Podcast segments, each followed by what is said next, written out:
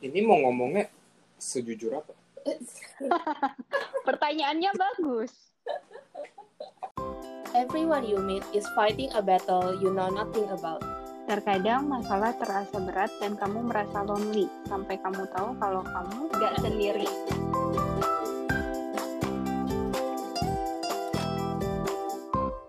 Gue baru-baru ini nemu satu quotes nih yang bagus banget dan kayaknya bisa nge-describe episode kita yang kali ini. Quotes-nya dari Desmond Tutu, bunyinya, "You don't choose your family, they are God's gift to you as you are to them."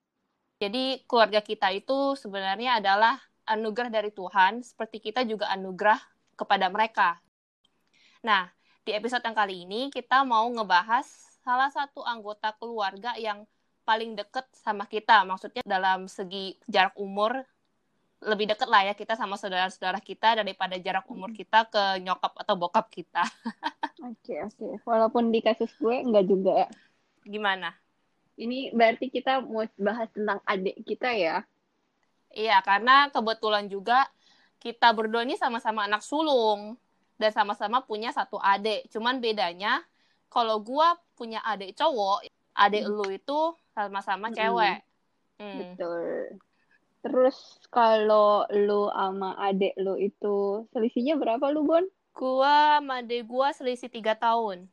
Iya, tapi terus habis itu kasihan bokap nyokap lu sih pas lu naik S M A, adik lu masuk S M P gitu kan. Bayarnya lumayan, guys. Apalagi pas gua lulus S M A, gua kuliah ke Taiwan, lebih gila lagi. Terus adik iya. gua lulus masuk S M A, waduh. Itu duit ditabung dulu. Oke, okay. Kalau gue sama adek gue kebetulan bedanya lumayan jauh. Gue beda sama adek gue tuh dua belas tahun. Jadi itu bedanya kita, Bon. Tapi lu direncanakan uh, atau kalau cerita sebenarnya? Kelahiran gue itu, kata nyokap gue dulu, nyokap gue itu malah susah hamil. Jadi sejak married, nunggu lama banget. Mm-hmm. Baru akhirnya hamil dapet gue. Tapi katanya sejak dapet gue, nyokap gue mm-hmm. jadi lebih gampang hamil. Makanya jarak gue sama adek gue gak terlalu jauh jadinya. Tapi kalau gue itu selisih dua belas tahun sebenarnya gue yakin bapak mak gue enggak sih, enggak mau sampai selisih bedanya dua belas tahun. Karena gue pas bertumbuh kembang, itu nyokap gue sempat lakukan beberapa hal, kayak sempat mau mikir mau adopsi hmm. anak atau ngambil dari siapa, terus sampai sempat ada kayak hmm. gue tinggal sama saudara sepupu gue gitu kan. Karena gue merasa nyokap hmm. gue emang pengen punya anak kedua gitu. Mungkin karena anugerah Tuhan baru dapat dua belas tahun. Hmm. Tapi gue sebenarnya setelah adik gue lahir tuh gue baru inget suatu kejadian ini yang menurut gue, gue kayak terhentak. Masa sih Tuhan selisih dua belas tahunnya karena itu? Jadi pas gue kecil, biasalah orang dulu selain ngata-ngatain nama orang tua, ngata-ngatain show-nya juga. Ada yang tuh yang ngomong kalau show itu sebenarnya artinya kaya. Jadi kalau lu show babi, lu kayak babi. Nah, terus gue dikata-katain orang. Lu tau gak kalau babi itu kan makannya sampah. Jelek, ngerti lah ya dibandingin sama show-show lain yang ibarat kata keren banget kayak naga. Itu kan keren. Apalah aku yang babi gitu kan. Tapi harusnya waktu itu gue bisa counter back kayak, ah lu, tapi lu tiap tahun makan lu, lu pasti ketemu gue, enak gue, gini-gini, gini-gini, gue enak gitu kan. Harusnya gue bisa counter back kayak gitu. Tapi karena uh-huh. gue masih kecil, dan gue agak insecure kalau dikatain kayak gitu, gue kayak uh-huh. ambil di hati, gue pendem nih. Di hari yang gue bener-bener uh-huh. lagi diejek abis-abisan karena show gue ini, malamnya tuh yang gue inget bapak gue dulu kan kalau di daerah tuh hiburan mm. kita makannya tuh cumi panggang. Mm. Gue inget banget dulu gue pas masih mm. kecil, gue duduk motor gitu kan, gue duduk depan, bapak gue di belakang, kita lagi mm. nunggu cumi bakar.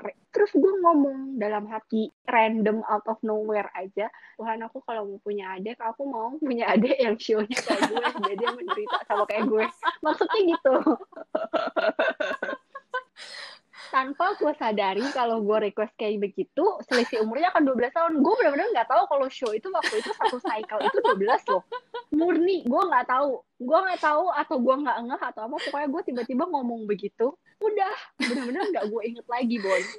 Jadi ketika, jadi ketika adik gue lahir, terus habis itu gue kayak yang, oke hmm, oke, lah gue dua belas tahun tahun ini. Adik gue lahir, berarti selisih umur kita dua belas tahun. Terus show-nya kita sama, gue baru ngeh banget, Bon, bener-bener kayak Eureka, ting-tong-teng, kayak gitu. Oh my god, kok bisa ya? Dan ketika gue ceritain ke nyokap gue, gue cuma kayak, ya jadi lo yang bikin gue nunggu dua belas tahun.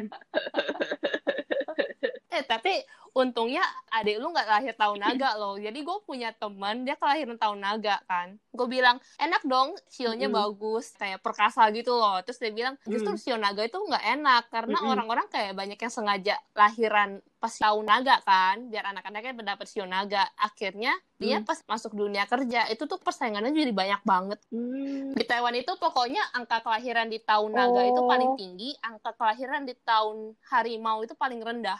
Harimau entah kenapa kayak ada yang bilang katanya terlalu galak, kurang hmm. bagus. Nggak tahu sih ya. Nah, kalau lu mungkin gue lihat lu lumayan deket tuh sama adek lu, nggak ada problem atau apa. Mungkin kan adek lu cowok juga ya. Tapi karena adek gue cewek, kita dua cewek, walaupun usianya jauh berbeda, tapi kadang tetap ada drama-drama nggak penting uh, gitu. Gue agak mau sedikit ngeralat perkataan lu. Gue sama adek gue sebenarnya ada banyak problem, cuma gak kelihatan aja. Masalah drama-drama lu sama adek lu tuh contohnya kayak gimana? Masalah drama gue sama adek gue itu, kita kepribadiannya terlalu berbeda. Dan mungkin karena udah selisih dua belas tahun, kesannya kayak beda generasi banget gak sih? Itu gue masih milenial, dia sekarang udah masuk Z, malah katanya sekarang ada yang alpha yang di atas dua ribu lima wow. katanya alpha gen. Jadi kita udah kayak berapa generasi, dua generasi. Bedanya.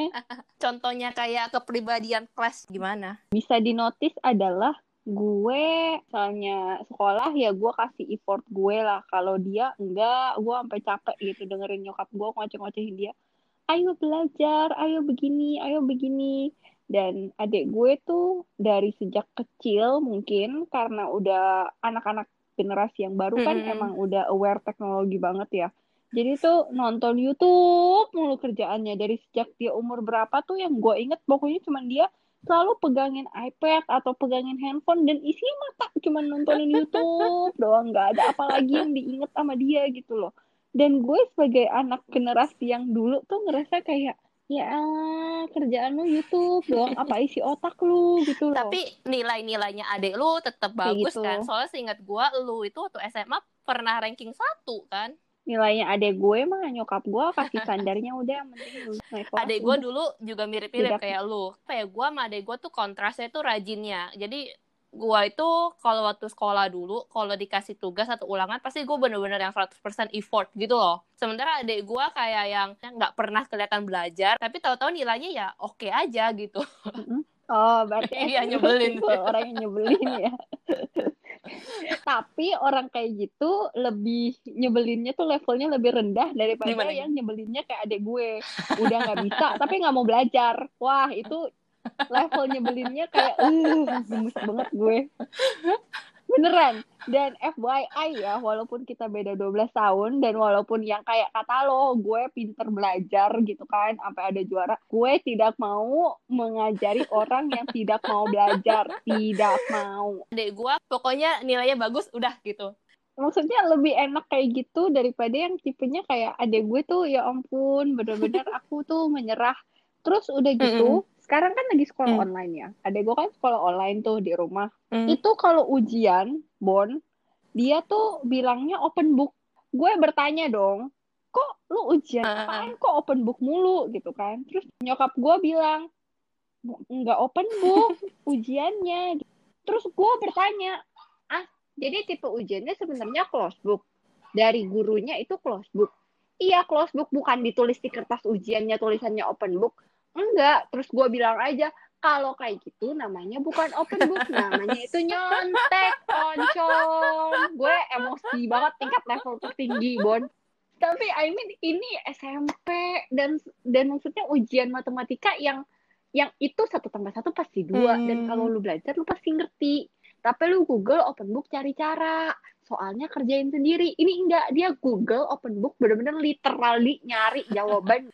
Gue gemes banget. Dan kadang kalau dia nggak bisa, dia dia teriak-teriak sama nyokap gue, mami, mami, sini dia duduk sebelah aku, bantuin aku kerjain nih, coba cekin. Itu komputer, ada kamera, mak gue duduk di samping, tidak terlihat. Wah, gue bener-bener gemes. Level, ih gimana ya, gue levelnya tuh gemes yang kayak, sampai gue nggak bisa toleran lagi, sampai gue nggak peduli. Jadi gue kayak ngeblokir Zen. Kamu dulu gue biarin aja. Gua kan kayak gitu. Lu sama adek lu jarak umurnya jauh nih. Menurut lu, adek lu ngelihat lu mm-hmm. sebagai sosok cici yang gimana sih? Kayak kayak apa ya? Kayak panutan kah? Atau yang setiap lu ngomong apa, adek lu tuh harus dengerin setiap kata-kata lu atau gimana? Gue rasa ya, adek gue ngelihat gue kayak, kan tipenya beda banget nih sama dia. Dan gue kesannya judes kan kalau ngomong. Jadi tuh dia menganggap gue galak. Dan sebenarnya gue tahu adek gue walaupun kayak gitu, kalau misalnya disuruh tinggal sendiri hmm. sama gue di rumah, hmm. misalnya seminggu, bapak mak gue kemana, dia tuh tipe anak yang bisa mandiri. Ibarat kata abis makan bisa cuci piring sendiri. Tapi selama ada bapak mak gue, ya abis dia makan ya dia terlentakin aja di sana, nanti juga nyokap gue cuci. Jadi level gue sama dia adalah ketika masih ada nyokap gue, gue bodo amat tuh. Jadi kita kayak jalan sendiri-sendiri aja. Tapi ketika misalnya bapak mak gue lagi jalan-jalan atau kemana, dia di rumah sama gue, lu kayak begitu kelakuannya, gue gue tendang berarti rumah. Adek lu itu nganggapnya kayak strata paling tinggi itu yang harus didengar adalah kata-kata dari nyokap lu, terus baru lu. Bisa dibilang gitu. Dulu waktu awal-awal gue mm-hmm. pergi ninggalin rumah buat kuliah ke Taiwan, itu tuh ada masa nyokap gue tuh sering mm-hmm. nelfon-nelfon gue tuh curhat masalah adik gue. Katanya adik gue kayak susah diatur. Ujung-ujungnya adalah nyokap gue minta gue untuk kasih tahu ke adik gue. Dan adik gue entah kenapa lebih bisa nerima nasihat yang gue bilangin daripada bokap nyokap gue bilangin ke dia. Yang nyokap lu cerita itu, ada contohnya nggak? Misalnya nyokap lu cerita, ini nih adik kamu lagi misalnya susah makan. Nggak mungkin susah makan sih. Dia makan banyak tapi nggak gemuk. Tuh, kan? Oh, suruh dia lebih ke apa ya, kayak adik gue itu pokoknya dia kalau udah main itu bakal lupa waktu. Dia mm-hmm. bisa sampai lupa makan, lupa jam mandi, itu berantakan banget lah schedule-nya mm-hmm. dia. Nyokap bokap gue itu tipe orang yang kayak mm-hmm. stick to schedule banget gitu, makanya mereka nggak suka ngelihat kalau kita mm-hmm. udah jamnya makan tapi masih dalam kamar, nggak keluar-keluar makan. Pas gue ada mm-hmm. di rumah, adek gue tuh bisa nurut gitu loh, ngikut. Oh, udah jamnya segini udah harus siap-siap mandi. Oh, udah jam segini jamnya makan. Ya lebih teratur lah. Pas gue udah nggak di rumah, katanya tuh kayak hidup tanpa aturan gitu. Nyokap gue bilang, udah lu yang ngomongin deh. Terus gue ngomongin, ya katanya nyokap gue sih agak sedikit better. Emang anaknya dari awal bukan tipe yang sangat merhatiin jam-jam gitu kan. Terlalu YOLO. Bisa aja sebenarnya dia ada timetable-nya itu. Karena dia ngikutin hmm. lu. Misalnya lu kan sistematis sih. Hmm. Misalnya jam empat sore lu mandi. Terus kalau misalnya ada lu lagi main game, terus ngeliat lu mandi. Ih, gue juga pengen mandi nih habis ini. Biar habis hmm. lu gue mandi. Kan pasti kayak gitu kan. Terus habis itu kalau lu keluar pergi makan juga dia mungkin keluar juga, abis itu pergi mana. Gue rasa kayak lu timetable panutannya dia, terus lu cowok ke Taiwan, akhirnya dia gak ada timetable, jadi dia seenaknya dia aja gitu. Nah kalau kayak gitu gue balik, ya. Adek lu bisa gak sih ibarat anak ayam ngikutin induknya gitu, saat nyokapnya gak ada, akhirnya nyari induk substitusi, yaitu lu. Nyari induk substitusi. Bahasa gue matematika banget ya. Gue merasa dia kayak udah makhluk alien sendiri, dia berjalan di hidupnya dia sendiri. Tapi ya balik lagi, kalau misalnya ada nyokap gue, nyokap gue pasti teriakin gitu kalau udah jam segini, mandi, mandi, mandi, diteriakin berkali-kali. Tapi kalau misalnya nggak ada, dia bisa pergi mandi sendiri karena dia oh. tahu gue nggak bakal teriakin dia. I mean sekarang mm. dia udah tiga belas tahun, Bon, udah S M P kelas delapan, masa masih harus diteriakin kayak begitu sih? Nggak usah lah menurut Aha. gue. Berarti lu sama adek lu itu bakal lebih banyak cekcoknya ya? Dibandingin cekcok, kita kayak udah settle bahwa gue sama lu berbeda, kita agree to disagree. Jadi selama lu gak ngusik gue, gue gak ngusik lo, gitu aja. Tarik garis aman. Iya, itu merupakan definisi yang paling tepat menggambarkan kondisi gue sama adek gue sekarang. Kalau lu gimana? Mungkin karena umur kita juga deket, jadi udah kayak temen sendiri aja. Soalnya gue juga punya beberapa temen yang seumuran sama dia juga gitu. Jadi ya gue sama adek gue nyambung banget. Kayak misalnya sekarang adek gue baru lulus kan, kayak dia nanya, Ceh, ini kalau di Taiwan prosedur lulus tuh kayak gimana sih? Kayak walaupun gue beda kampus sama dia, tapi gue kurang lebih bisa kasih gambaran ke dia harus ngurusinnya tuh apa-apa aja. Terus apalagi soal izin tinggal kita di sini. Gue kayak ngajarin dia, ini loh yang lu harus urus-urus tuh kayak gini-gini-gini. Terus uh, national insurance kita gimana, segala macam semua. Karena gue udah pernah ngalamin kan, jadi adek gue bisa nanya-nanya. Nah, sama juga kayak adek gue itu tipe yang explore banget. Dia kayak eksperimental gitu. Dia baru-baru ini kayak nyoba-nyoba trading sahamnya Taiwan. Nah, gue ada belajar lah sedikit-sedikit tentang investasi secara di Instagram. Sekarang banyak banget kan influencer yang ngomongin tentang investasi, segala macam semua. Terus gue bisa ngebahas-bahas sama dia, walaupun yang gue pelajari itu dari Indo, yang dia pelajari di Taiwan punya. Terus kita bisa kayak combine-combine, kita bisa bebas gitu lah ngomonginnya gitu. Dan selalu ada pembicaraannya ya maksudnya. Uh, kita ada entahkan apa tuh waktu kita tinggal bareng nih ya. Pokoknya setelah jam, sekitar jam sepuluh malam, mm-hmm. tahu-tahu kita berdua bisa tiba-tiba hening ngurusin urusan mm-hmm. masing-masing gitu loh. Gue dengan konten gue sendiri, adek gue dengan dia main game atau have fun, atau nonton YouTube-nya dia sendiri gitu. Tapi kalaupun misalnya sampai kita yang diem gak ada topik sekalipun, entah kenapa bisa ada topik, entah gua yang mulai ngisengin dia atau dia tiba-tiba mulai ngisengin gua gitu. Uh, tapi ya gitulah ya, enaknya selisih umurnya deketan jadi bisa saling ngisengin. Kalau gue no. You are thankful punya adik kayak adik lu ini enggak sih? Maksudnya walaupun dia troublemakers gitu. Tapi gue rasa juga mungkin salah satunya karena gue tipe orang yang enggak terlalu suka bergaul sama orang yang lebih muda. Kali ya, gue lebih mudah ngeblend oh. sama yang lebih tua. Loh. Dulu belakangan ini entah kenapa gue ngerasa gue lebih gampang akrab sama yang lebih muda. Balik lagi faktor generasi kali ya. Mungkin faktor juga karena faktor lingkungan. lingkungan. Jadi orang-orang Indo yang gue ketemuin di Taiwan juga kurang lebih punya mindset yang mirip-mirip sama gue gitu. Mungkin. Oke, okay. tapi tadi ah. kan nanya gue, gue nanya lu dulu deh. Lu merasa thankful nggak punya adik kayak begitu yang selisih umurnya deket, terus lu bisa ada ya, thankful banget kan? Sih walaupun cukup banyak cekcok diantara kita. Bentuk thankfulnya lu kayak apa? Bentuknya maksudnya kotak persegi.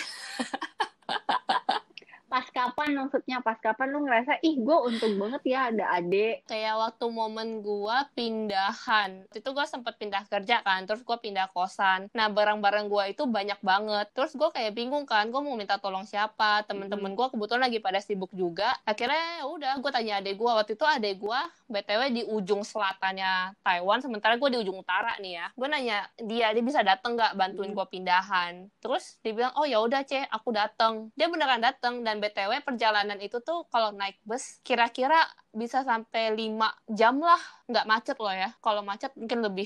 Dia bisa ngebela-belain datang buat bantuin gue pindahan. Terus juga yang kayak kemarin hmm, gue ulang tahun, dia tiba-tiba datang ke rumah gue bikin surprise. Kalau lo gimana? Kalau gue momen yang gue merasa adik gue lucu aja, maksudnya kayak dia anaknya berantakan uh. banget, artistik gitu lah, suka gambar-gambar gitu. Jadi gue tiap kali kalau misalnya hmm. ulang tahun atau apa, dia suka kasih oh. kartu ucapan ulang tahun yang dia gambar sendiri, atau mungkin kayak lagi apa dia kasih surat atau apa kayak gitu-gitulah. Tapi lama-lama gue merasa kayak kado gratisan, nggak modal, cuman gambar doang kayak gitu.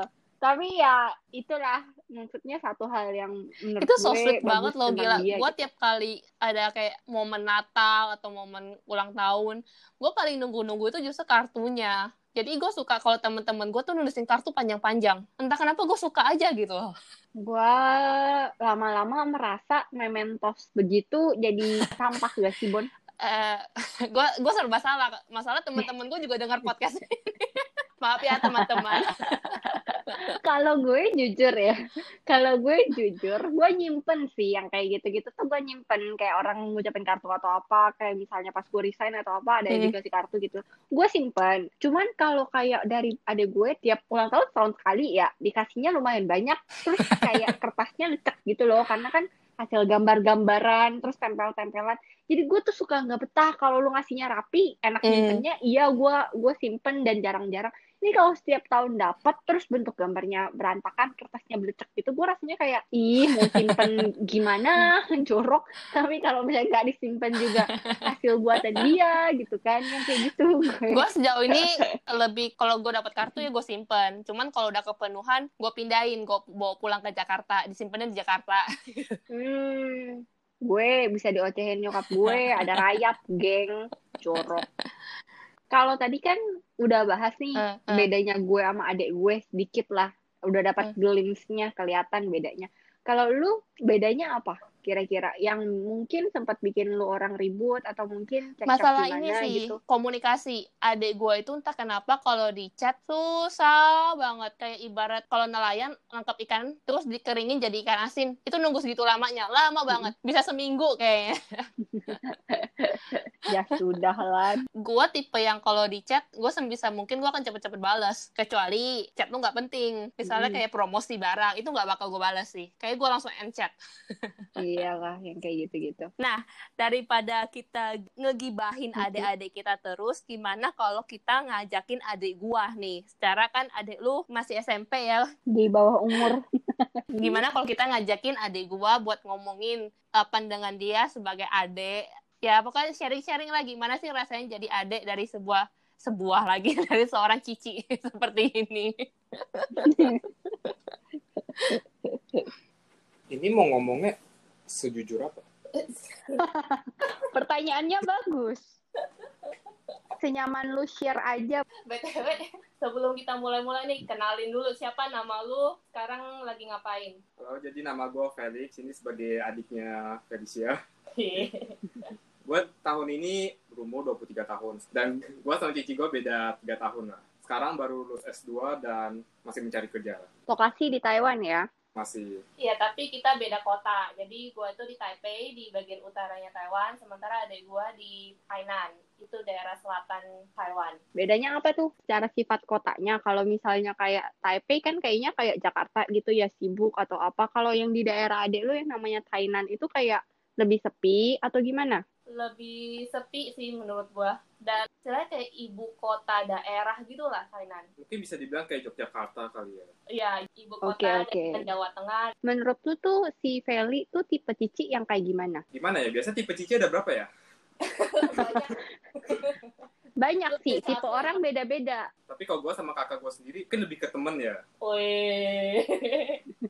Kayaknya adek lu jawabnya berhati-hati karena di sebelah lu ya, Fel. Iya, mata gue sudah menusuk dia. Awas lo ngomong macam-macam gitu ya. Kan tadi menurut lo tuh dia kayak temen ya. Kalau kayak temen berarti lo bisa cerita apapun sama dia dong. Bisa dibilang iya, bisa dibilang enggak. Bentar, loadingnya kelamaan. Agak lama nih loadingnya.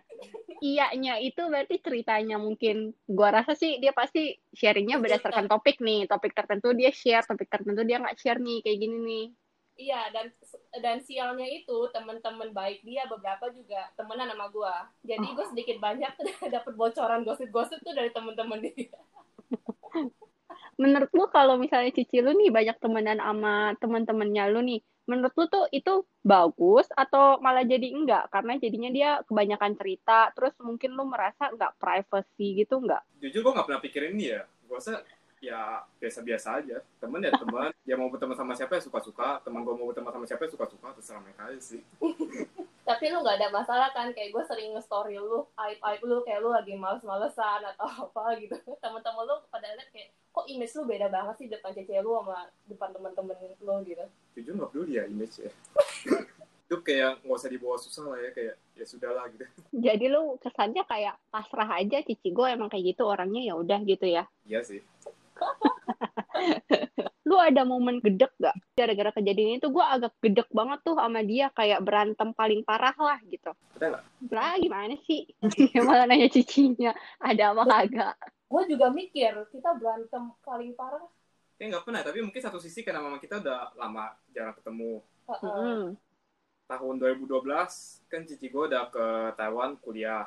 Ketahuan kan gue berapa lama di Taiwan sekarang. dua ribu dua belas tuh berarti pas gue baru naik S M A ya. Kebetulan kita, kebetulan enggak S M A dong. Oh, iya. Kebetulan kita kena beda tiga tahun, jadi kalau cici gue naik S M A, gue naik S M P. Dia lulus S M A, gue naik S M A. Hmm. Jadi selalu pas gapnya tiga tahun. Jadi mungkin setelah itu karena memang udah jarang ketemu, terus ketemu paling setahun sekali, jadi ya nggak ada drama-drama apa-apa sih ya. Pas kecil gitu kan pasti ada pengalaman-pengalaman berantem gitu kan, atau kalau misalnya saudara-saudara tuh, apalagi kalau misalnya beda umur, pasti ngeprank dong. Ada nggak ya? Mungkin ada, tapi dari sisi gue sih nggak inget ya. Biasanya random aja sih, gimana sih kayak, mendak pengen iseng atau ada apa di sekeliling yang menarik untuk dijadiin bahan isengan, isengin dia, tapi ya ya udah abis itu lewat dan gue bisa lupa sih. Gue inget lu pernah ngeprank gue, jadi kita tuh waktu kecil setiap pagi kan kita mandi pagi tuh udah disiapin lah air buat sikat gigi gitu kan, air minum. Mm-hmm. Nah pernah sekali entah gimana tuh ceritanya, Felix tuh kesel banget sama gua sampai air gua, air kumuran gua itu diganti pakai air keran dan gua nggak tahu. Terus? Nah, gua nggak inget. Sekarang alasannya nggak inget, biar nggak diomelin sekarang. Abis itu agak siangan lu ngomong ke gua, lu kayak bilang apa sorry gua kesel apa lu, makanya air air kumuran lu semua gua ganti pakai air keran dan gua nggak tahu. Dan gua tuh punya habit karena gua tahu itu air kumuran air minum, jadi gua kadang kalau habis kumuran ada sisa air gua minum airnya. Abis itu sakit perut dong. Untungnya enggak kayak saat itu, enggak, ini ketahuan berarti air di rumah gua bersih banget. Cuman gua inget abis itu kayak dia ngerasa bersalah, dia tiba-tiba kamar mandi kan, gue kira nih anak kenapa, nggak tahu ya, dia habis itu keluar dia bilang C tadi sebagai ganti tebusan dosa gue, gue coba minum air keran nggak enak. Itu kayak mau ngeprank tapi terus merasa bersalah jadi minta maaf ya. Jujur, jujur nih gue nggak ingat sama sekali sih.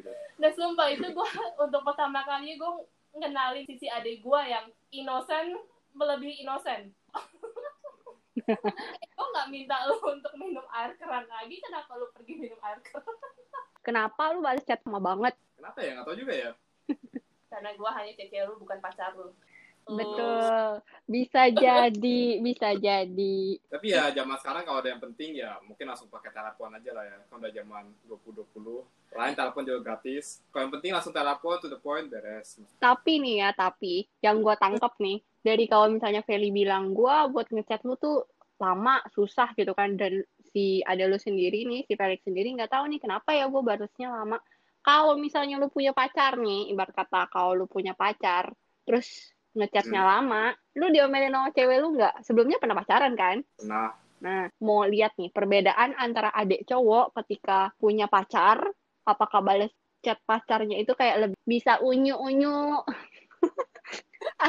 Iya dong, bener kan? Lu kan gak bisa unyu-unyu cici lu sendiri. Cici, kan gak mungkin kan? Mm-hmm.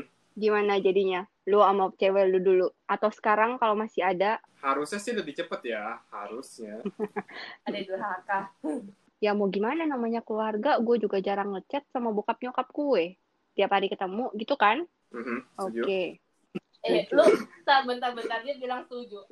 Lu tinggal jauh dari bokap nyokap lu, lu nggak pernah kayak ngechat random kayak mah pak aku lagi makan ini nih hari ini gitu? Apakah ada cowok yang melakukan itu kepada orang tuanya? Ini gue merasa kayak tiba-tiba sesi ceramah antara kakak dan adiknya terus gue cuma nyimak. Oke okay. Gue hening langsung. Kalau saya tidak ya. Tapi lu akan bertanya kepada pacar lu kan, sayang kamu udah makan belum hari ini, kayak gitu kan? Tidak tahu ya, mungkin ya mungkin tidak. Dari pengalaman yang ada? Mungkin awal-awal bisa ya, hanya ini ya. Si awal-awal baru mulai, tapi setelah udah lama mungkin enggak sih. Berarti lu harus cari cewek yang strong banget. Kalau misalnya lu nyari cewek, lu akan nyari cewek yang tipenya kayak cici lu atau enggak? Tipe cici gue tuh kayak gimana? Aci, capek. Gue capek, Bon, capek, gue capek. Ya udah gue matiin dah. Dah. Kamu gak pernah tahu bagaimana ceritamu bisa menguatkan orang lain. Yuk, bagikan ceritamu supaya lebih banyak lagi yang dikuatkan. Ternyata, Ternyata gue gak sendiri. sendiri.